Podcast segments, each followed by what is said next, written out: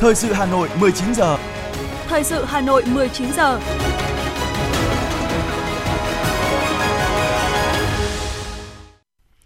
Thanh Hiền và Lê Thông kính chào và cảm ơn quý vị thính giả đang nghe chương trình thời sự của Đài Phát thanh và Truyền hình Hà Nội. Chương trình tối nay thứ hai, ngày 24 tháng 10 năm 2022 sẽ chuyển tới quý vị một số nội dung chính sau đây. Tiếp tục chương trình của kỳ họp thứ tư Quốc hội khóa 15, chiều nay Quốc hội tiến hành thảo luận tổ về dự án luật phòng chống rửa tiền sửa đổi. Áp lực bán mạnh trên diện rộng khiến thị trường chứng khoán sáng nay chìm trong sắc đỏ, chỉ số VN Index thủng mốc 1.000 điểm. Số lượng người hưởng bảo hiểm xã hội một lần có xu hướng gia tăng trong 5 năm trở lại đây. Hà Nội hoàn thành vượt mức chỉ tiêu năm 2022 là số lao động được giải quyết việc làm mới đạt 160.000 người ngay sau 9 tháng đầu năm. Việt Nam nằm trong top 20 điểm đến lý tưởng vào dịp năm mới. Phần tin thế giới với những tin chính, tổng sản phẩm quốc nội GDP quý 3 của Trung Quốc tăng 3,9% so với cùng kỳ năm trước, vượt qua dự đoán của các chuyên gia phương Tây. Quân đội Triều Tiên đã bắn 10 quả đạn pháo nhằm đáp trả các phát súng cảnh cáo của Hàn Quốc bắn về phía một chiếc tàu của Bình Nhưỡng đi qua biên giới trên biển giữa hai miền.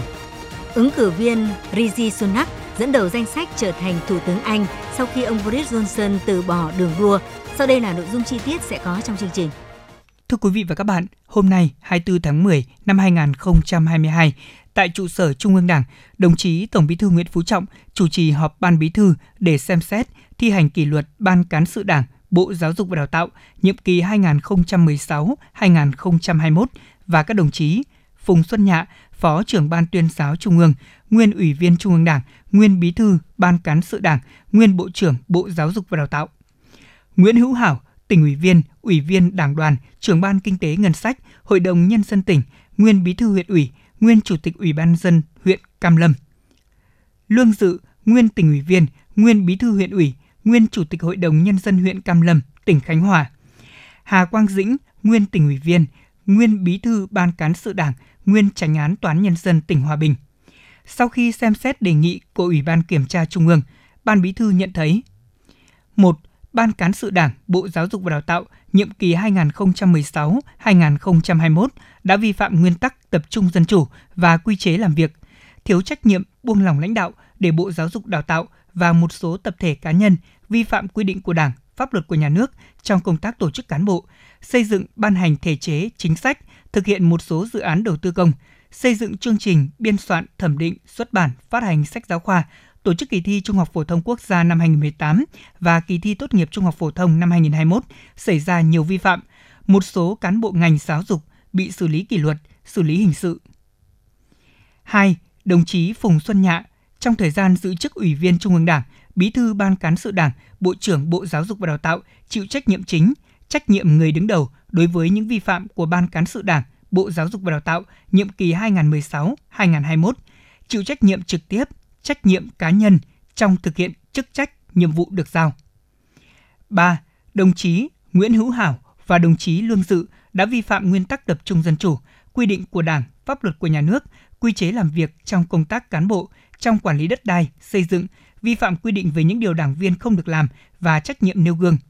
thiếu trách nhiệm, buông lỏng chỉ đạo, quản lý, điều hành, thiếu kiểm tra, giám sát để Ban Thường vụ huyện ủy, Ủy ban dân huyện Cam Lâm và một số phòng ban chuyên môn vi phạm pháp luật về quản lý đất đai, xây dựng, một số cán bộ, trong đó có cả cán bộ chủ chốt bị xử lý kỷ luật.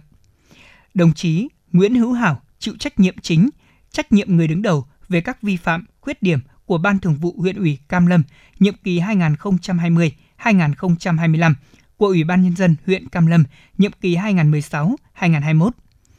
Đồng chí Lương Dự chịu trách nhiệm chính, trách nhiệm người đứng đầu về các vi phạm, khuyết điểm của Ban Thường vụ huyện ủy Cam Lâm nhiệm kỳ 2015-2020.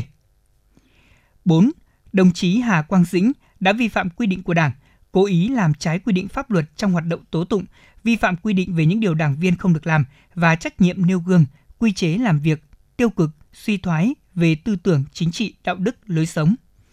Vi phạm của Ban Cán sự Đảng, Bộ Giáo dục Đào tạo nhiệm kỳ 2016-2021 và đồng chí Phùng Xuân Nhạ đã gây hậu quả nghiêm trọng, ảnh hưởng đến kết quả thực hiện nghị quyết của Ban chấp hành Trung ương Đảng về giáo dục và đào tạo, nguy cơ gây thất thoát, lãng phí tiền, tài sản nhà nước, nguồn lực xã hội, gây bức xúc trong dư luận. Vi phạm của các đồng chí Nguyễn Hữu Hảo, Lương Dự gây hậu quả rất nghiêm trọng, nguy cơ thất thoát lớn ngân sách nhà nước, để lại những hậu quả khó khắc phục, ảnh hưởng đến quy hoạch, hạ tầng, quản lý đất đai, trật tự xây dựng, sự phát triển của địa phương, gây bức xúc trong dư luận, ảnh hưởng xấu đến uy tín của cấp ủy và chính quyền địa phương. Vi phạm của đồng chí Hà Quang Dĩnh gây hậu quả rất nghiêm trọng, gây bức xúc trong dư luận, ảnh hưởng xấu đến uy tín của tổ chức đảng và toán nhân dân tỉnh Hòa Bình, mất uy tín cá nhân. Căn cứ nội dung tính chất mức độ hậu quả và nguyên nhân vi phạm theo quy định của Đảng về kỷ luật tổ chức đảng, đảng viên vi phạm, Ban Bí thư quyết định thi hành kỷ luật, cảnh cáo Ban cán sự Đảng, Bộ Giáo dục và Đào tạo nhiệm kỳ 2016-2021 và đồng chí Phùng Xuân Nhạ. Cách chức tất cả các chức vụ trong Đảng đối với các đồng chí Nguyễn Hữu Hảo, Lương Sự, khai trừ Đảng đối với đồng chí Hà Quang Dĩnh. Ban Bí thư đề nghị các cơ quan chức năng kỷ luật về hành chính đối với các cá nhân trên đồng bộ kịp thời với kỷ luật Đảng.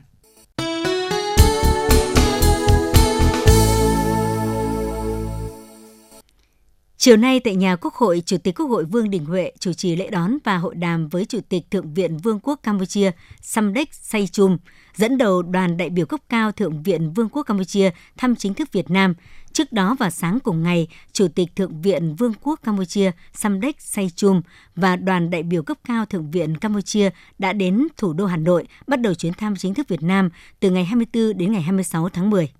Thưa quý vị và các bạn, tiếp tục chương trình của kỳ họp thứ tư Quốc hội khóa 15. Vào chiều nay, Quốc hội tiến hành thảo luận tổ về dự án luật phòng chống rửa tiền sửa đổi. Nhất trí với sự cần thiết sửa đổi luật phòng chống rửa tiền, đặc biệt là trong bối cảnh có sự phát triển mạnh mẽ của thương mại điện tử, việc áp dụng thanh toán bằng tiền mặt và hội nhập với nền kinh tế toàn cầu – các đại biểu cho rằng dự án luật đã được cơ quan soạn thảo chuẩn bị công phu, kỹ lưỡng, đầy đủ, đáp ứng yêu cầu quy định các nội dung của dự thảo luật phù hợp với quy định của Hiến pháp năm 2013 và cơ bản tương thích với các điều ước quốc tế có liên quan. Đóng góp với dự thảo luật, đại biểu Đỗ Đức Hiển, đoàn thành phố Hồ Chí Minh nêu ý kiến. Chúng tôi cũng đề nghị là cần phải có cái giả soát, lấy ý kiến thêm làm sao bảo đảm quy định chặt chẽ các nội dung bảo đảm quy định về minh bạch về trình tự thủ tục để tránh các quy định chung chung mang tính định tính, dễ lạm dụng, rồi gây khó khăn cho quá trình áp dụng. Ở đây chẳng hạn như khoản 3 điều 19 của luật thì quy định chung về trách nhiệm của đối tượng báo cáo khi cung cấp các sản phẩm dịch vụ mới hoặc sản phẩm dịch vụ hiện có áp dụng công nghệ mới là phải áp dụng các biện pháp cần thiết để giảm thiểu rủi ro về rửa tiền. Các biện pháp cần thiết ở đây là gì thì luật cũng chưa quy định, là cũng không giao cho chính phủ quy định chi tiết. Tôi cho rằng là những cái quy định mang tính chất tùy nghi như này cũng rất là khó. Nhiều đại biểu đề nghị ban soạn thảo tiếp tục giả soát kỹ lưỡng các nội dung tại dự thảo luật về các quy định liên quan đến ứng dụng công nghệ thông tin trong thu thập dữ liệu, xác minh thông tin nhận biết khách hàng với các luật có liên quan như luật an ninh mạng và dự thảo luật giao dịch điện tử sửa đổi. Quan tâm đến quy định thực hiện báo cáo giao dịch đáng ngờ, đại biểu Tạ Đình Thi, đoàn Hà Nội nêu ý kiến. Trong dự thảo luật thì cũng quy định về trách nhiệm báo cáo trong trường hợp phát hiện uh, giao dịch có dấu hiệu đáng ngờ, uh, cần phải cân nhắc thêm Ờ, ví dụ như là trong khoản 2 điều 28 thì quy định dấu hiệu đáng ngờ trong lĩnh vực ngân hàng thì bao gồm ờ, các giao dịch chuyển tiền có giá trị nhỏ từ nhiều tài khoản khác nhau về một tài khoản hoặc ngược lại trong một thời gian ngắn. Đấy, khoản ờ, 3 điều 29 thì cũng quy định là các giao dịch chuyển tiền thường xuyên có giá trị nhỏ từ nhiều ví điện tử khác nhau về một ví điện tử hoặc ngược lại trong một thời gian ngắn. Thì các cái giao dịch này thì tôi thấy là ví dụ như là những các cái cửa hàng ăn uống hay hoặc là những các cái doanh nghiệp vừa và nhỏ thì những các cái giao dịch này nó cũng rất là phổ biến thế vì vậy mà nếu như mà chúng ta quy định ở đây thì ờ, rõ ràng là nó sẽ tạo ra cái gánh nặng ờ, cho nền kinh tế và không đảm bảo hiệu quả trong cái công tác phòng chống rửa tiền theo các đại biểu, dự thảo luật cần nghiên cứu bao quát cả các lĩnh vực khác thuộc đối tượng báo cáo, nhưng chưa được quy định các dấu hiệu đáng ngờ, cụ thể như luật sư, công chứng, kinh doanh kim loại quý, đá quý, Đồng thời, đề nghị tiếp tục ra soát, điều chỉnh đảm bảo hợp lý và khả thi khi khối lượng báo cáo tương đối lớn trong khi một số quy định còn mang tính định tính chưa rõ ràng. Theo đại biểu Hoàng Văn Cường đoàn Hà Nội, nhiều quy định cần phải được điều chỉnh để đảm bảo tính khả thi khi đưa vào thực hiện. Quản 1 của điều 13 thì à, quy định rằng cái đối tượng báo cáo thì nếu không xác minh được thì đối tượng báo cáo có thể đi thuê cái tổ chức trung gian để xác minh. Đấy, như vậy tôi phải nói rằng là cái ông cửa hàng ấy mà không xác minh được thì ông đi, đi thuê người khác để xác minh. Đấy tự nhiên tôi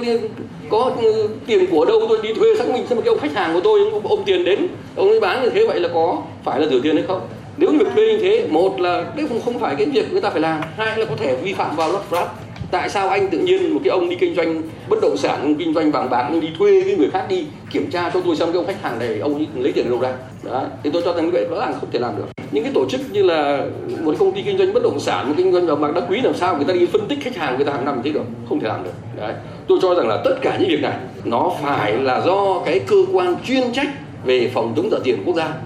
Liên quan đến nội dung về đánh giá rủi ro rửa tiền của đối tượng báo cáo và phân loại khách hàng theo mức độ rủi ro về rửa tiền, nhiều đại biểu cho rằng đây là quy định mới và cần thiết trong bối cảnh các hành vi rửa tiền ngày càng tinh vi, thường xuyên thay đổi. Tuy nhiên, dự thảo luật cần tiếp tục giả soát, cân nhắc kỹ lưỡng, quy định về báo cáo kết quả đánh giá rủi ro hoặc cập nhật kết quả đánh giá rủi ro về rửa tiền và xây dựng quy trình quản lý rủi ro về rửa tiền tại đối tượng báo cáo, đảm bảo tính khả thi và tránh tạo gánh nặng về thủ tục hành chính cho các đối tượng khi triển khai.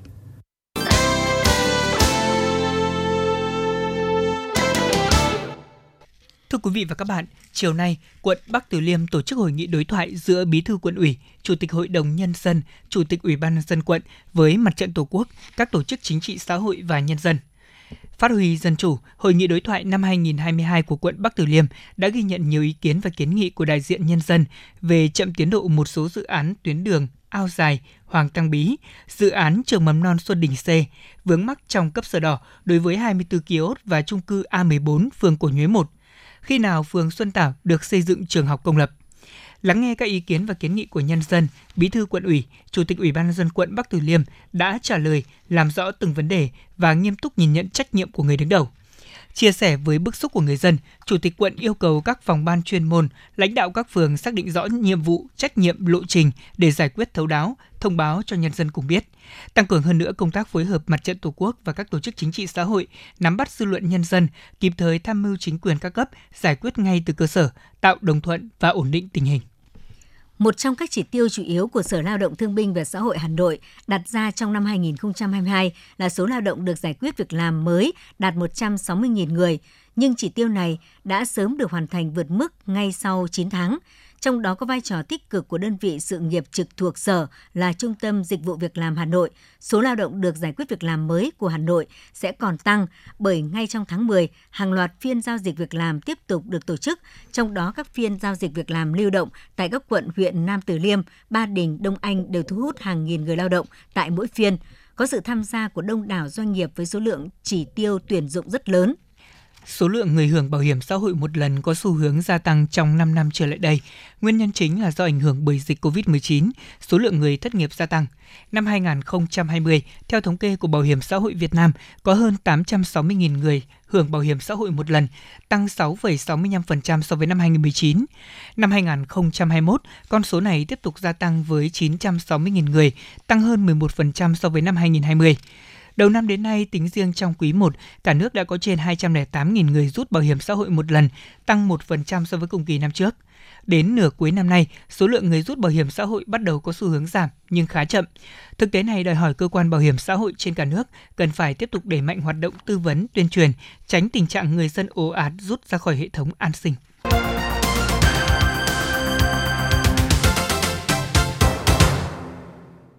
Áp lực bán mạnh trên diện rộng khiến thị trường chứng khoán sáng nay 24 tháng 10 chìm trong sắc đỏ, chỉ số VN Index thủng mốc 1.000 điểm. Thị trường bước vào phiên giao dịch đầu tuần trong sắc xanh khi dòng tiền tìm đến các mã vốn hóa lớn. Tuy nhiên, trạng thái này chỉ xuất hiện trong tích tắc bởi bên bán ngay sau đó đẩy mạnh xả hàng và khiến chỉ số đại diện cho sàn chứng khoán Thành phố Hồ Chí Minh đảo chiều giảm. Biên độ giảm được nới rộng, đặc biệt trong những phút cuối phiên sáng, khi nhà đầu tư đua nhau bán các mã vốn hóa lớn lẫn nhỏ. Rổ cổ phiếu VN30 từ 29 mã tăng đến cuối phiên sáng chỉ còn SAB và GAS duy trì sắc xanh, VRE, STB và GVR là 3 mã giảm trên 6%, còn những cổ phiếu khác có mức giảm phổ biến từ 3 đến 5%. Chốt phiên sáng nay, cổ phiếu SAB tăng 3,7% lên mức 199.500 đồng một cổ phiếu, thậm chí có thời điểm tăng lên hơn 5%. Kết phiên sáng 24 tháng 10, sàn HOSE có 52 mã tăng và có tới 382 mã giảm, 60 mã giảm sàn. VN Index giảm 23,37 điểm, trừ 2,29% xuống 996,45 điểm. Đây là lần thứ hai trong nửa tháng qua chỉ số VN Index thủng mốc 1.000 điểm. Giá đô la Mỹ tại các ngân hàng hôm nay cũng đồng loạt lên mức trần, được phép 24.885 đồng. Ngân hàng nhà nước cũng tăng mạnh giá bán đô la Mỹ. Ngân hàng nhà nước yết tỷ giá trung tâm ở mức 23.700 đồng, tăng 12 đồng so với cuối tuần trước và tăng gần 2,4% so với đầu năm. Với biên độ 5%, các ngân hàng hiện được phép giao dịch mức giá thấp nhất là 22.515 đồng, cao nhất là 24.885 đồng. Sở giao dịch Ngân hàng Nhà nước sáng nay cũng tăng mạnh giá bán đô la Mỹ cho các ngân hàng thương mại thêm 490 đồng lên 24.870 đồng. Đây là lần thứ tư liên tiếp Ngân hàng Nhà nước tăng giá bán đô la Mỹ chỉ trong 3 tháng với mức tăng tổng cộng 1.470 đồng. Sáng nay, các ngân hàng thương mại đã đồng loạt điều chỉnh giá mua bán đô la Mỹ lên kịch trần được phép. Ước tính giá đô la Mỹ tại các nhà băng đã tăng hơn 8,5% so với đầu năm. Mới đây, sự kiện về tự động hóa và công nghệ robot toàn cầu được tổ chức tại châu Âu đã thu hút sự tham gia của hơn 500 lãnh đạo công nghệ trên toàn thế giới. Tại sự kiện này, nhiều sản phẩm Made in Việt Nam cũng đã được giới thiệu và mang tới nhiều giải pháp chuyển đổi số mới cho các doanh nghiệp quốc tế. Tại sự kiện Wood API and AI năm 2022, các chuyên gia cũng đánh giá các sản phẩm Việt Nam dù chưa phải là thương hiệu mạnh nhưng có nhiều lợi thế về phần mềm, robot tự động và khả năng phục vụ chăm sóc khách hàng. Vì thế sẽ có nhiều cơ hội khi mà nhu cầu tự động hóa nghiệp vụ chuyển đổi số đang ngày càng lớn. Từ đầu năm đến nay, xuất khẩu cà phê của Việt Nam có nhiều khởi sắc khi mà giá cà phê thế giới tăng trở lại và nhu cầu tiêu thụ cà phê tăng cao. Nhờ các nền kinh tế lớn phục hồi sau đại dịch, thị trường cà phê được mở rộng với nhiều mặt hàng đa dạng. Đây chính là triển vọng để gia tăng xuất khẩu của ngành cà phê Việt Nam. Nếu giá cà phê xuất khẩu tiếp tục giữ ở mức cao như hiện nay, thì cả năm 2022, ngành cà phê Việt Nam vẫn có thể thiết lập mốc kim ngạch kỷ lục là 4 tỷ đô la Mỹ và đà tăng có thể kéo dài sang năm 2023. Tại các tỉnh miền Trung, hiện giá hành lá nhập tại ruộng và bán ở các chợ đang tăng gấp đôi đến hơn 4 lần so với vài tuần trước, lên 35.000 đồng đến 70.000 đồng kg. Hành tăng giá do đây là loại trồng ngắn ngày. Vừa qua, các địa phương miền Trung bị ảnh hưởng bởi mưa bão ngập lụt khiến sản lượng bán ra ít, trong khi đó nhu cầu của khách hàng cao dẫn đến nguồn cung tạm thời không đủ. Thưa quý vị và các bạn, giá vé máy bay chặng quốc tế dành cho các dịp lễ Noel và Tết Dương lịch của năm nay đang tăng từ 30 đến 70% so với các năm trước dịch. Các hãng hàng không Việt Nam cho biết số lượng các tuyến bay quốc tế mới phục hồi từ 50 đến 70% so với hai năm trước. Đặc biệt tần suất các chuyến bay lại bị giảm nên giá vé rẻ không còn nhiều như trước. Dự báo về giá vé trong thời gian tới, nhiều hãng cho biết sẽ còn tăng cao khi chi phí về nhân công và nhiên liệu trên thế giới liên tục có những biến động.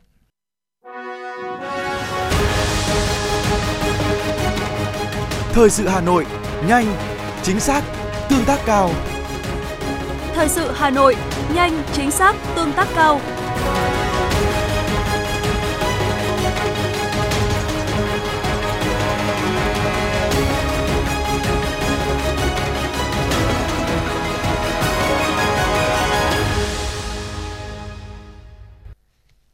Thưa quý vị và các bạn, trong vài tháng vừa qua, với các đề xuất xung quanh dự án luật đất đai sửa đổi đã liên tục nhận được sự quan tâm lớn từ phía các địa phương, doanh nghiệp và người dân, bởi đây là dự án luật vô cùng quan trọng, lan tỏa tới nhiều lĩnh vực kinh tế xã hội. Dự án luật này thể chế hóa nghị quyết 18 của Ban chấp hành Trung ương về tiếp tục đổi mới, hoàn thiện thể chế, chính sách, nâng cao hiệu lực, hiệu quả quản lý và sử dụng đất, tạo động lực để đưa Việt Nam trở thành nước phát triển có thu nhập cao.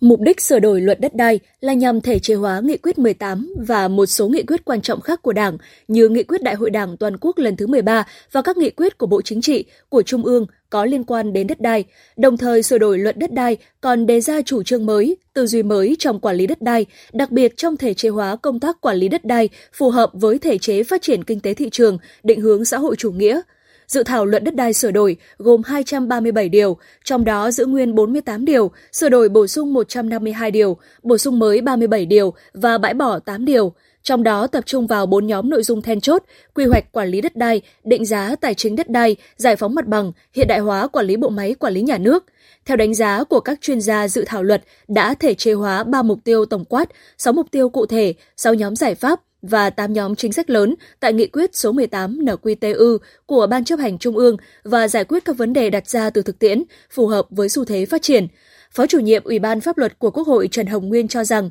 việc thể chế hóa nghị quyết 18 vào dự thảo luật đất đai sửa đổi sẽ giải quyết được bất cập thời gian qua. Thứ nhất, bảo đảm tính công khai, minh bạch tính cạnh tranh trong tiếp cận và khai thác nguồn lực đất đai. Thứ hai là bảo đảm nguồn thu cho ngân sách nhà nước tạo vốn đầu tư xây dựng cơ sở hạ tầng. Và cái ý nghĩa thứ ba là đem lại hiệu quả kinh tế cao trong việc khai thác sử dụng đất đai thông qua việc lựa chọn nhà đầu tư có đủ năng lực, kinh nghiệm để thực hiện hiệu quả các dự án sử dụng đất. Ông Đậu Anh Tuấn, Phó Tổng Thư ký Liên đoàn Thương mại và Công nghiệp Việt Nam cho biết, hiếm luật nào có mức độ tác động đến các luật khác lớn như luật đất đai. Thống kê của VCCI cho thấy luật đất đai có liên quan đến 186 luật khác, không chỉ giữa luật mà giữa các nghị định, hướng dẫn thông tư cũng đang có những điều chỉnh để cho phù hợp với thực tế. Chính vì vậy, một trong những nhiệm vụ không hề dễ dàng của ban soạn thảo là đảm bảo một quy trình thủ tục, trình tự, làm sao phải đơn giản, thuận tiện, thống nhất và đồng bộ.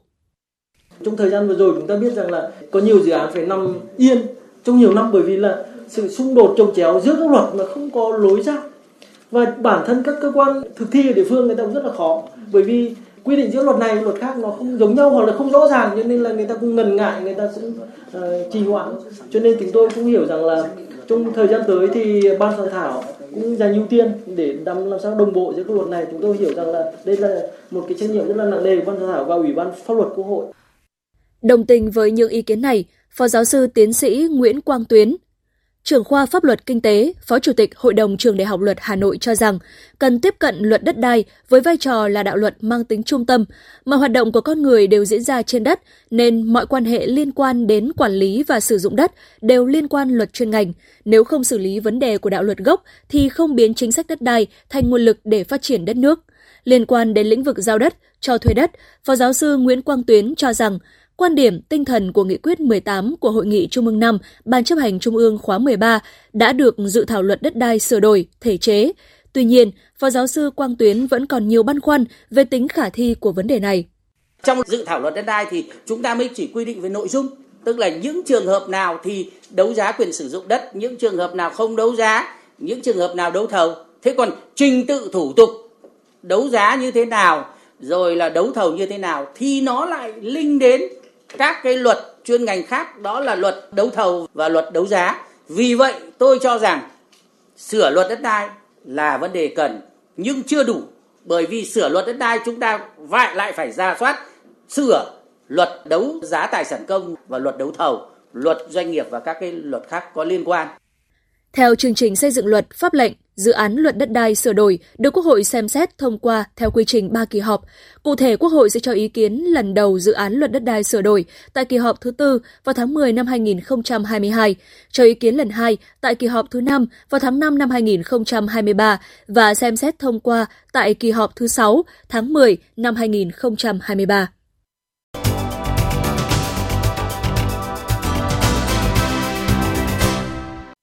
Thưa quý vị và các bạn, chỉ còn khoảng 3 tháng nữa là đến Tết Nguyên đán Quý Mão 2023, nhu cầu tiêu dùng và sử dụng sản phẩm động vật tăng cao, dẫn đến việc vận chuyển và lưu thông giết mổ động vật gia tăng. Hoạt động này tiềm ẩn nguy cơ trà trộn việc kinh doanh động vật và các sản phẩm động vật không rõ nguồn gốc, không an toàn dịch bệnh.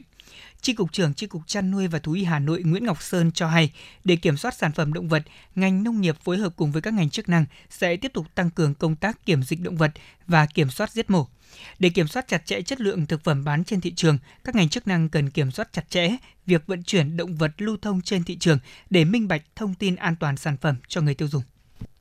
Phó Giám đốc Sở Nông nghiệp và Phát triển Nông thôn Hà Nội Tạ Văn Tường cho biết, Sở yêu cầu các đơn vị duy trì hoạt động của các chốt kiểm dịch động vật 24 trên 24 giờ, tổ chức tuyên truyền yêu cầu ký cam kết với các cơ sở giết mổ, sơ chế, thu gom, buôn bán động vật và sản phẩm động vật, đồng thời xử lý nghiêm trường hợp vận chuyển, buôn bán giết mổ động vật, sản phẩm động vật chưa qua kiểm dịch tại địa bàn thành phố theo quy định – Bên cạnh đó, Sở tiếp tục phối hợp với các tỉnh, thành phố trao đổi, cung cấp thông tin, số liệu liên quan đến công tác dịch bệnh trên địa bàn, kết hợp với kiểm dịch, kiểm soát giết mổ, tình hình vận chuyển gia súc gia cầm, sản phẩm gia súc gia cầm vào địa bàn Hà Nội và từ Hà Nội đi các tỉnh, thành phố, phối hợp kiểm tra, giám sát, truy xuất nguồn gốc khi có yêu cầu. Theo Cục Cạnh tranh và Bảo vệ người tiêu dùng Bộ Công Thương, gần đây trên thị trường xuất hiện một số hình thức kinh doanh có liên quan đến sản phẩm mì ăn liền, hảo hảo, tôm chua cay có dấu hiệu không đảm bảo về chất lượng và nguồn gốc. Cụ thể, có tình trạng quảng cáo và bán riêng gói súp của mì ăn liền, hảo hảo, tôm chua cay quảng cáo và bán thùng mì hảo hảo với các chi tiết như là gói mì trong thùng đã bị rạch ra để lấy gói súp bán riêng. Gói mì được dán và đóng thùng lại để bán với giá là 75.000 đồng một thùng, ghi rõ là thùng mì không có súp. Đơn vị bán hàng không phải là nhà phân phối của AC Cook Việt Nam. Phòng Cảnh sát Giao thông Công an thành phố Hà Nội thông tin chỉ trong một tháng từ ngày 20 tháng 9 đến ngày 20 tháng 10 năm 2022, lực lượng Cảnh sát Giao thông lập biên bản xử lý 3.233 trường hợp ô tô các loại vi phạm dừng đỗ trên địa bàn. Việc tuần tra kiểm soát được thường xuyên tiến hành tại các điểm nóng như trước cổng các bệnh viện Bạch Mai 108, Việt Đức, Sanh Pôn với hành vi vi phạm dừng đỗ xe nơi có biển cấm dừng, cấm đỗ, lái xe sẽ bị phạt tiền từ 400 đến 600 nghìn đồng. Mức phạt tiền hiện nay còn thấp, chưa đủ sức gian đe. Vì vậy, cơ quan chức năng tính toán có biện pháp xử lý bổ sung, tạo ý thức tự giác đối với lái xe. Theo tin từ Trung tâm Kiểm soát Bệnh tật CDC Hà Nội, số ca mắc sốt xuất huyết trên địa bàn Hà Nội trong tuần vừa qua, tính từ ngày 14 đến 21 tháng 10, lại tiếp tục tăng mạnh với 1.420 ca, tăng 386 ca so với tuần trước đó và có thêm 38 ổ dịch. Dự báo là tháng 11 tháng 12 sẽ là đỉnh điểm của dịch sốt xuất huyết tại miền Bắc. Cộng dồn từ đầu năm 2022 đến nay, Hà Nội đã có 8.199 ca mắc sốt xuất huyết, tăng gấp 3,3 lần so với cùng kỳ năm 2021. Trong đó có 5 ca tử vong. Bệnh nhân phân bố tại 30 trên 30 quận huyện thị xã và tại 517 trên 579 xã phường thị trấn.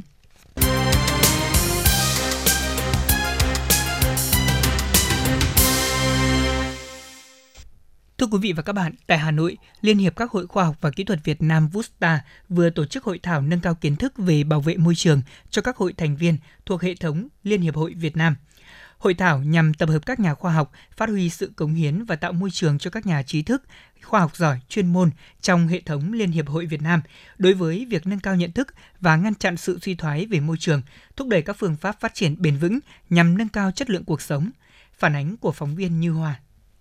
Hoạt động bảo vệ môi trường nói chung và truyền thông phổ biến kiến thức về bảo vệ môi trường nói riêng là một nhiệm vụ quan trọng của Liên hiệp hội Việt Nam và các tổ chức thành viên. Hiện có hàng chục hội và tổ chức khoa học công nghệ đang hoạt động trong các lĩnh vực liên quan đến môi trường. Ngoài việc thực hiện chương trình dự án về môi trường, hoạt động truyền thông phổ biến kiến thức về bảo vệ môi trường, Liên hiệp hội Việt Nam chủ yếu tập trung vào các nội dung sau: tuyên truyền phổ biến pháp luật, tổ chức các hoạt động tuyên truyền về Ngày Môi trường Thế giới, Ngày Đa dạng sinh học, tổ chức truyền thông phổ biến kiến thức về nước, về làm sạch thế giới. Theo ông Lê Thanh Tùng, trưởng ban truyền thông và phổ biến kiến thức Liên hiệp hội Việt Nam cho biết, trong giai đoạn 2018-2021, Liên hiệp các hội khoa học và kỹ thuật Việt Nam đã phối hợp và hỗ trợ 120 lượt hội thành viên với tổng kinh phí hơn 7,3 tỷ đồng thực hiện các hoạt động phổ biến kiến thức tại đơn vị. Tính đến nay, hệ thống Liên hiệp hội Việt Nam đã tổ chức trên 40.000 hội thảo, tọa đàm, tập huấn cho 13 triệu lượt người ở khắp các ngành nghề, lĩnh vực,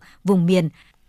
đặc biệt trong lĩnh vực bảo vệ môi trường, phát huy sự cống hiến và tạo môi trường cho các nhà trí thức khoa học, học hỏi chuyên môn trong hệ thống Liên hiệp hội Việt Nam, nâng cao nhận thức, ngăn chặn sự suy thoái môi trường và thúc đẩy các phương pháp phát triển bền vững nhằm nâng cao chất lượng cuộc sống. Ông Lê Thanh Tùng, trưởng ban truyền thông và phổ biến kiến thức Liên hiệp hội Việt Nam cho biết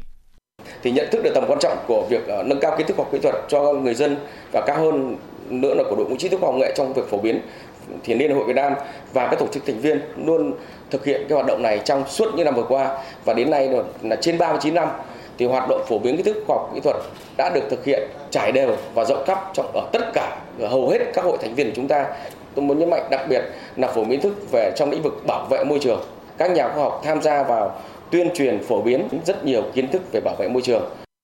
Tham luận tại hội thảo, tiến sĩ Lê Công Lương, Phó Tổng Thư ký kiêm trưởng Ban Khoa học Công nghệ và Môi trường Liên hiệp hội Việt Nam khẳng định, giáo dục môi trường và nâng cao nhận thức về môi trường cho cộng đồng có ý nghĩa rất quan trọng. Đã có nhiều chủ trương giải pháp với các vấn đề môi trường trong thời kỳ công nghiệp hóa hiện đại hóa đất nước như các nghị quyết Đại hội Đảng toàn quốc lần thứ 6 đến Đại hội 13, các chiến lược phát triển kinh tế xã hội từ năm 1991 Nghị quyết số 24 NQTU ngày 3 tháng 6 năm 2013 của Ban chấp hành Trung ương Đảng khóa 11 về chủ động ứng phó với biến đổi khí hậu, tăng cường quản lý tài nguyên và bảo vệ môi trường, đặc biệt chỉ thị số 36 CTTU của Bộ Chính trị ngày 25 tháng 6 năm 1998 về tăng cường công tác bảo vệ môi trường trong thời kỳ công nghiệp hóa hiện đại hóa đất nước đã chỉ rõ bảo vệ môi trường là một vấn đề sống còn của đất nước, của nhân loại – chỉ thị đã đưa ra 8 giải pháp lớn về bảo vệ môi trường, trong đó giải pháp đầu tiên là thường xuyên giáo dục tuyên truyền, xây dựng thói quen nếp sống và các phong trào quần chúng bảo vệ môi trường. Trong luật bảo vệ môi trường năm 2020, Điều 154 quy định truyền thông phổ biến kiến thức, tuyên truyền pháp luật về bảo vệ môi trường. Tiến sĩ Lê Công Lương cho biết. Và để làm tốt cái công tác nâng cao kiến thức về bảo vệ môi trường, làm tốt cái việc phổ biến kiến thức về bảo vệ môi trường thì chúng ta phải xác định rằng cái kiến thức và cái nội dung cần truyền thông, cần phổ biến về bảo vệ môi trường là gì? Theo tôi nghĩ có rất nhiều vấn đề. Tuy nhiên có một cái vấn đề trước hết là hành lang pháp, pháp lý. Và chúng ta biết rằng là điều 154 luật bảo vệ môi trường của Quốc hội à, khóa 14 thông qua ngày 17 tháng 11 2020 có hiệu lực từ mùng 1 tháng 1 2022 quy định về truyền thông phổ biến kiến thức về pháp luật và bảo vệ môi trường ghi rất rõ. Thứ nhất là truyền thông phổ biến, tuyên truyền pháp luật về bảo vệ môi trường được thực hiện thường xuyên và rộng rãi. Tại hội thảo, các chuyên gia đề xuất thời gian tới Liên hiệp hội Việt Nam cần tích cực tuyên truyền giáo dục nâng cao nhận thức và phổ biến kiến thức về bảo vệ thiên nhiên và môi trường trong nhân dân – Cùng với đó, Liên hiệp hội Việt Nam cần tăng cường các lớp bồi dưỡng, đào tạo giảng viên cho các hội thành viên, cần thường xuyên tổ chức các hội thảo chuyên đề với các hội thành viên, xây dựng đề tài phản biện và giám định xã hội về phổ biến kiến thức bảo vệ môi trường, tổ chức các diễn đàn thường niên về bảo vệ môi trường.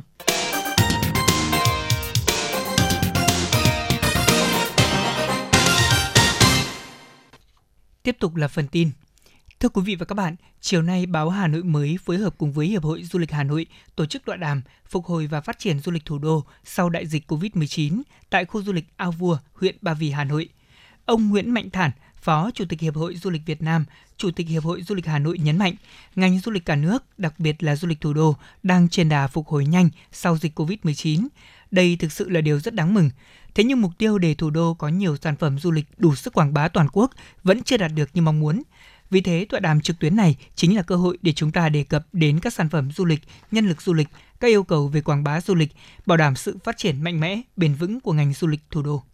Tạp chí du lịch nổi tiếng Wanderlust của Anh vừa công bố danh sách 20 điểm đến hàng đầu cho dịp đầu năm mới, trong đó có Việt Nam. Theo Wanderlust Việt Nam, vào đầu năm có thời tiết tương đối dễ chịu. Đây cũng là thời điểm vãn khách du lịch bởi dư âm của lễ Giáng sinh vừa qua. Wanderlust đề xuất du khách nên dành nhiều thời gian hơn để có thể khám phá trọn vẹn vẻ đẹp của mảnh đất hình chữ S xinh đẹp. Những tín đồ du lịch chắc chắn sẽ không bao giờ cảm thấy nhàm chán khi ghé thăm các thành phố đa sắc màu của Việt Nam như Hà Nội, Hội An, Huế, Thành phố Hồ Chí Minh là địa điểm hoàn hảo cho lữ khách đam mê trải nghiệm bằng xe đạp.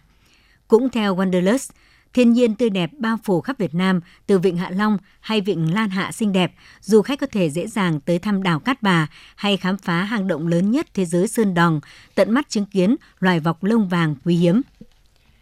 Thưa quý vị và các bạn, sau thời gian ngắn mở cửa, du lịch Việt Nam đã phục hồi mạnh mẽ. Đặc biệt, lượng khách du lịch nội địa chỉ trong 9 tháng vừa qua đã vượt cả năm 2019. Đặc biệt, lượng khách đặt tour nước ngoài cũng đã bật tăng trở lại – các doanh nghiệp du lịch đang đẩy mạnh khai thác thị trường du lịch nước ngoài để có thể đẩy nhanh quá trình phục hồi du lịch ở cả ba trụ cột là du lịch nội địa, du lịch inbound tức là đón khách quốc tế, du lịch outbound đưa khách ra nước ngoài. Phản ánh của phóng viên Hoa Mai. Thời điểm này, sân bay nội bài và các sân bay có đường bay quốc tế sôi động các đoàn khách Việt Nam đi du lịch nước ngoài. Hầu hết các đường bay đã kết nối trở lại như thời điểm trước dịch – nhiều quốc gia nới lỏng chính sách visa, bỏ xét nghiệm COVID-19 cũng làm cho nhu cầu của du khách tăng cao. Bà Phạm Bích Ngọc, Phó Tổng Giám đốc Công ty Du lịch Việt Tran Tour cho biết. Ngay trước thềm khi mà có được cái thông tin dự kiến là sẽ mở cửa du lịch thì bản thân Việt Tran Tour chúng tôi đã ờ,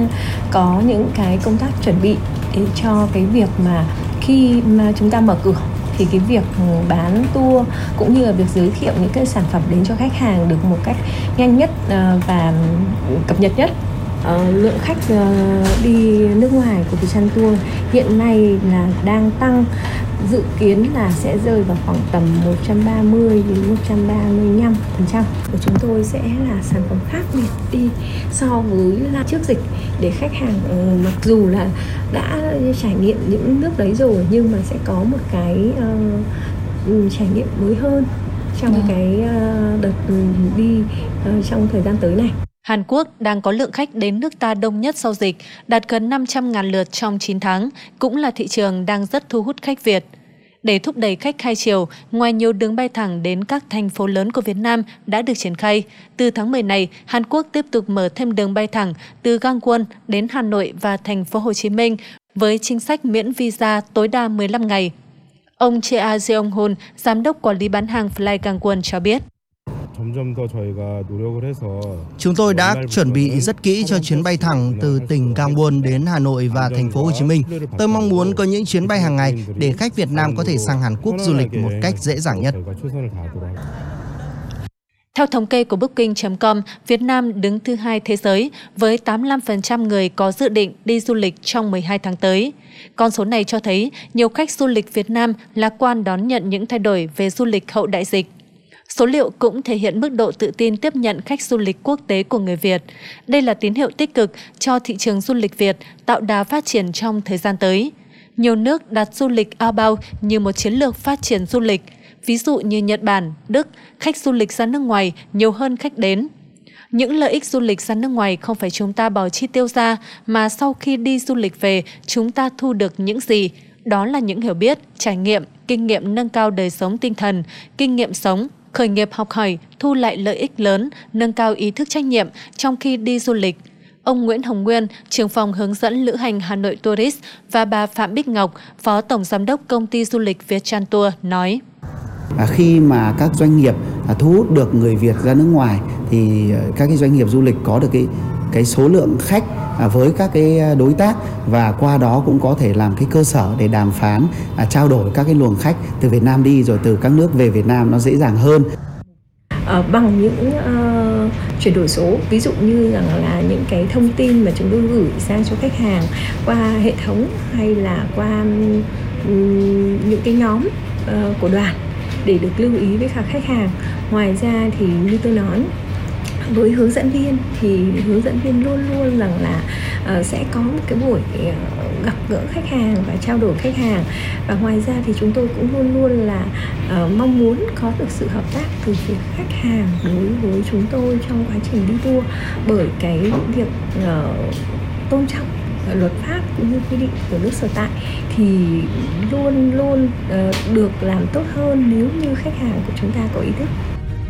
những tín hiệu tích cực của lượng khách Việt Nam đi nước ngoài mang đến kỳ vọng sớm phục hồi mảng du lịch này. Và theo các chuyên gia du lịch outbound chứng minh nền kinh tế của một quốc gia ổn định từ gốc rễ khi người dân đi du lịch nhiều, chứng tỏ nền kinh tế nước đó phát triển lượng đi du lịch à outbound nhiều có phần giúp kết nối mạnh mẽ hơn giữa các quốc gia, từ đó mở ra thêm nhiều cơ hội hợp tác đầu tư, bởi nhiều người đi du lịch à outbound dưới hình thức đi du lịch thương vụ, nên khi trở về nước, họ mang theo nhiều cơ hội đầu tư lớn hơn.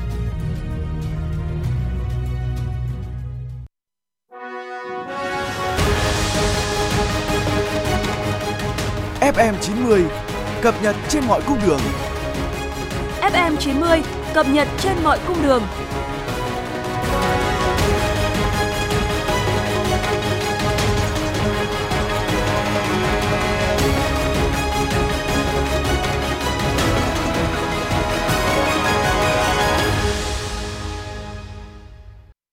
Quý vị và các bạn đang nghe chương trình Thời sự tối của Đài Phát thanh Truyền hình Hà Nội. Sau đây là những thông tin quốc tế.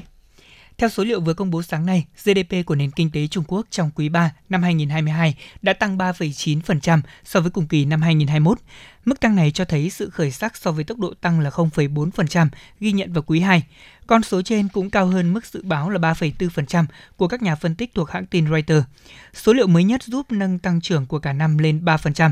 Mục tiêu của Bắc Kinh năm nay là 5,5%. Tuy nhiên, bất chấp sự phục hồi, nền kinh tế Trung Quốc đang đối mặt với những thách thức trên nhiều mặt, cả ở trong và ngoài nước. Chiến lược Zero COVID-19 và căng thẳng trong lĩnh vực bất động sản của Trung Quốc đã làm trầm trọng thêm những áp lực bên ngoài đến từ cuộc khủng hoảng Ukraine và suy thoái toàn cầu do xu hướng tăng lãi suất để kiềm chế lạm phát nóng. Sáng nay, quân đội Triều Tiên đã bắn 10 quả đạn pháo ra vùng biển phía tây nước này. Động thái bắn đạn pháo nói trên của Triều Tiên là nhằm đáp trả các phát súng cảnh cáo của Hàn Quốc bắn về phía một chiếc tàu của Bình Nhưỡng đi qua biên giới trên biển giữa hai miền. Theo hãng thông tấn Trung ương Triều Tiên, Triều Tiên đã bắn 10 quả đạn từ nhiều hệ thống pháo phản lực đa nòng vào khoảng 5 giờ 15 phút sáng theo giờ địa phương, sau khi quân đội Hàn Quốc bắn cảnh cáo vào khoảng 3 giờ 50 phút sáng cùng ngày. Vụ việc bắn cảnh cáo lẫn nhau giữa Triều Tiên và Hàn Quốc xảy ra trong bối cảnh căng thẳng trên bán đảo gia tăng. Triều Tiên liên tiếp thử tên lửa, đạn đạo và bắn pháo. Thưa quý vị, một máy bay của hãng hàng không Korean Air đã gặp sự cố trượt khỏi đường băng tại sân bay quốc tế Cebu của Philippines vào tối ngày 23 tháng 10. Toàn bộ 173 hành khách trên chuyến bay này đã an toàn và không bị thương tích. Korean Air và cơ quan hàng không dân dụng Philippines không nêu chi tiết về thiệt hại, song một số hình ảnh trên mạng xã hội cho thấy là chiếc máy bay bị hư hại đáng kể, đặc biệt là tại phần mũi. Nguyên nhân của vụ việc đang được tiếp tục điều tra và làm rõ. Cựu Bộ trưởng Tài chính Anh Rishi Sunak đang dẫn đầu danh sách chạy đua vào chiếc ghế thủ tướng tiếp theo xứ sở sương mù sau khi đối thủ của ông, cựu Thủ tướng Boris Johnson từ bỏ cuộc đua. Chính trị gia 42 tuổi có thể trở thành nhà lãnh đạo nước Anh sớm nhất trong tuần tới, thay thế bà Liz Truss mới từ chức trở thành thủ tướng thứ ba của Anh trong vòng chưa đầy 2 tháng. Nếu đắc cử, cựu Bộ trưởng Tài chính sẽ phải đối mặt với một trong những thách thức khó khăn nhất, xây dựng lại nền tài khóa của Anh thông qua việc cắt giảm chi tiêu sâu khi nước này rơi vào suy thoái, kéo theo tỷ lệ năng lượng, thực phẩm và thế chấp tăng cao ông cũng sẽ có khả năng phải lèo lái đảng bảo thủ vốn đã chia rẽ do nhiều cuộc khủng hoảng trong những tháng gần đây và một quốc gia đang ngày càng phẫn nộ trước cách hành xử của các chính trị gia hơn 30.000 người đã tuần hành tại thủ đô Bruxelles kêu gọi chính phủ của Bỉ không sao nhãn các mục tiêu khí hậu. Lời kêu gọi diễn ra trong bối cảnh chỉ còn 2 tuần nữa, Hội nghị thượng đỉnh về biến đổi khí hậu của Liên Hợp Quốc COP27 sẽ chính thức khai mạc tại Ai Cập. Những người biểu tình kêu gọi chính phủ Bỉ gia tăng đóng góp tài chính cho nỗ lực chung của Liên Hợp Quốc, thêm 500 triệu euro mỗi năm dưới hình thức viện trợ phát triển, nhằm giúp cho các nước nghèo ứng phó với hậu quả của biến đổi khí hậu. Bộ Ngoại giao Nhật Bản cho biết nước này đã tạm thời đóng cửa đại sứ quán ở Haiti do tình hình an ninh ở Haiti đang xấu đi. Bỉ Nhật Bản đóng cửa đại sứ quán tại Ukraine do lo ngại an ninh. Bộ Ngoại giao Nhật Bản đã thiết lập một văn phòng tạm thời ở Cộng hòa Dominica, láng giềng để bảo hộ công dân Nhật Bản và cung cấp các dịch vụ khác sau khi đại sứ quán ở Haiti tạm thời đóng cửa từ ngày 23 tháng 10. Cơ quan Hải quan và Bảo vệ Biên giới Mỹ cho biết số người di cư bất hợp pháp qua biên giới Mexico-Mỹ đang ở mức cao kỷ lục. Trong năm tài khóa 2022 kết thúc vào tháng 9 vừa qua, Mỹ đã chặn gần 2,4 triệu lượt người di cư bất hợp pháp qua biên giới với Mexico. Con số này tăng 37% so với năm tài khóa 2021 và gấp hơn 2 lần mức kỷ lục từng được ghi nhận trong năm 2019, nhiệm kỳ của cựu Tổng thống Donald Trump. Quân đội Nga cho biết đã phá hủy một kho chứa 100.000 tấn nhiên liệu cho hàng không Ukraine, cũng như một số kho đạn dược khác. Trong khi đó, Bộ trưởng Quốc phòng Nga Sergei Shoigu đã có những cuộc trao đổi với cường độ chưa từng có vào ngày 23 tháng 10 với các đồng nhiệm Pháp, Mỹ, Anh và Thổ Nhĩ Kỳ. Các cuộc thảo luận này diễn ra khi Nga phải đối mặt với một cuộc phản công lớn của Ukraine và tố cáo sự gia tăng đáng kể hỏa lực của Ukraine trên một số khu vực biên giới của Nga.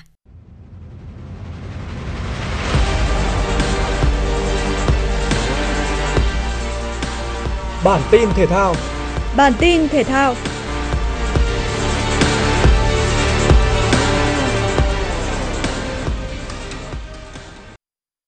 Những kết quả bất ngờ ở vòng 21 V-League 2022 khiến cuộc đua giành ngôi vô địch lẫn trụ hạng ngày càng trở nên gay cấn và hấp dẫn. Trên sân Lạch Tray, câu lạc bộ Hải Phòng bất ngờ vượt lên dẫn trước 3-0 trước ứng cử viên số 1 cho danh hiệu vô địch là Hà Nội FC. Khoảnh khắc tỏa sáng của Tuấn Hải chỉ giúp đội bóng thủ đô có được hai bàn rút ngắn tỷ số trước khi đành chấp nhận thua chung cuộc 2-3. Ba điểm quan trọng giúp Hải Phòng đạt tổng cộng 38 điểm, chỉ kém Hà Nội FC 2 điểm. Nhờ đội bóng đất cảng níu chân Hà Nội mà cuộc đua vô địch thêm phần hấp dẫn khi Tottenham Bình Định hiện đang xếp ở vị trí thứ ba vẫn còn cơ hội. Ở nhóm cuối bảng xếp hạng, câu lạc bộ Thành phố Hồ Chí Minh hai lần dẫn trước Sâu Lam Nghệ An, nhưng sự tỏa sáng với cú đúp của Phan Văn Đức đã giúp cho đội bóng xứ Nghệ gỡ hòa hai đều. Với một điểm có được trên sân nhà, câu lạc bộ Thành phố Hồ Chí Minh có 18 điểm, vẫn xếp cuối bảng xếp hạng. Trên sân BKMX Bình Dương, câu lạc bộ Hồng Lĩnh Hà Tĩnh hòa hai đều với chủ nhà nên cũng đạt 18 điểm, xếp ngay trên câu lạc bộ Thành phố Hồ Chí Minh nhờ hơn hiệu số bàn thắng bại. Trong khi đó, với việc thất thủ 0-3 trước Tottenham Bình Định, Sài Gòn FC hiện xếp hạng 11 với khoảng cách một điểm mong manh so với Thành phố Hồ Chí Minh và Hồng Lĩnh Hà Tĩnh. Tình cảnh tương tự với câu lạc bộ Nam Định khi để thua 0-1 trước Đông Á Thanh Hóa và hiện đang xếp ở vị trí thứ 10. Đến làm khách trên sân của Tottenham vòng 13 ngoại hạng Anh, Arsenal nhập cuộc đầy hứng khởi và nhanh chóng có được bàn thắng mở tỷ số nhờ công của Granit Xhaka phút 11. Hiệp thi đấu đầu tiên tiếp tục chứng kiến sự áp đảo của pháo thủ. Tuy nhiên, sự kém duyên của Gabriel Jesus và các đồng đội khiến họ không thể có thêm được bàn thắng. Sang hiệp 2, Arsenal xuống sức thấy rõ và Southampton dần lấy lại thế trận. Đội chủ nhà tận dụng tốt một tình huống phản công sắc sảo để đưa trận đấu về thế cân bằng. Người lập công là Stuart Armstrong. Một đều cũng là tỷ số cuối cùng của trận đấu này. Dự báo thời tiết vùng châu thổ sông Hồng và khu vực Hà Nội đêm 24 ngày 25 tháng 10 năm 2022. Vùng đồng bằng Bắc Bộ đêm có mưa vài nơi, từ trưa chiều mai có mưa rào và rông rải rác, nhiệt độ từ 22 đến 28 độ. Vùng núi Ba Vì Sơn Tây đêm không mưa, từ trưa chiều mai có lúc có mưa mưa rào, nhiệt độ từ 22 đến 28 độ. Ngoại thành từ Phúc Thọ tới Hà Đông, đêm không mưa, ngày có lúc có mưa rào và rông, nhiệt độ từ 23 đến 28 độ. Phía Nam từ Thanh Oai Thường Tín đến Ứng Hòa, đêm không mưa, ngày có lúc có mưa rào và rông, nhiệt độ từ 23 đến 28 độ. Mê Linh Đông Anh Sóc Sơn, đêm không mưa, ngày có lúc có mưa, mưa rào, nhiệt độ từ 22 đến 27 độ. Trung tâm thành phố Hà Nội, đêm không mưa, ngày có lúc có mưa rào và rông, nhiệt độ từ 23 đến 28 độ. Quý vị và các bạn vừa nghe chương trình Thời sự tối của Đài Phát thanh và Truyền hình Hà Nội, chỉ đạo nội dung Nguyễn Kim Khiêm, chỉ đạo sản xuất Nguyễn Tiến Dũng, tổ chức sản xuất Xuân Luyến, đạo diễn Hoa Mai, các phát thanh viên Lê Thông Thanh Hiền cùng kỹ thuật viên Quốc Hoàn thực hiện. Xin kính chào và hẹn gặp lại quý vị và các bạn trong chương trình Thời sự 6 giờ sáng mai.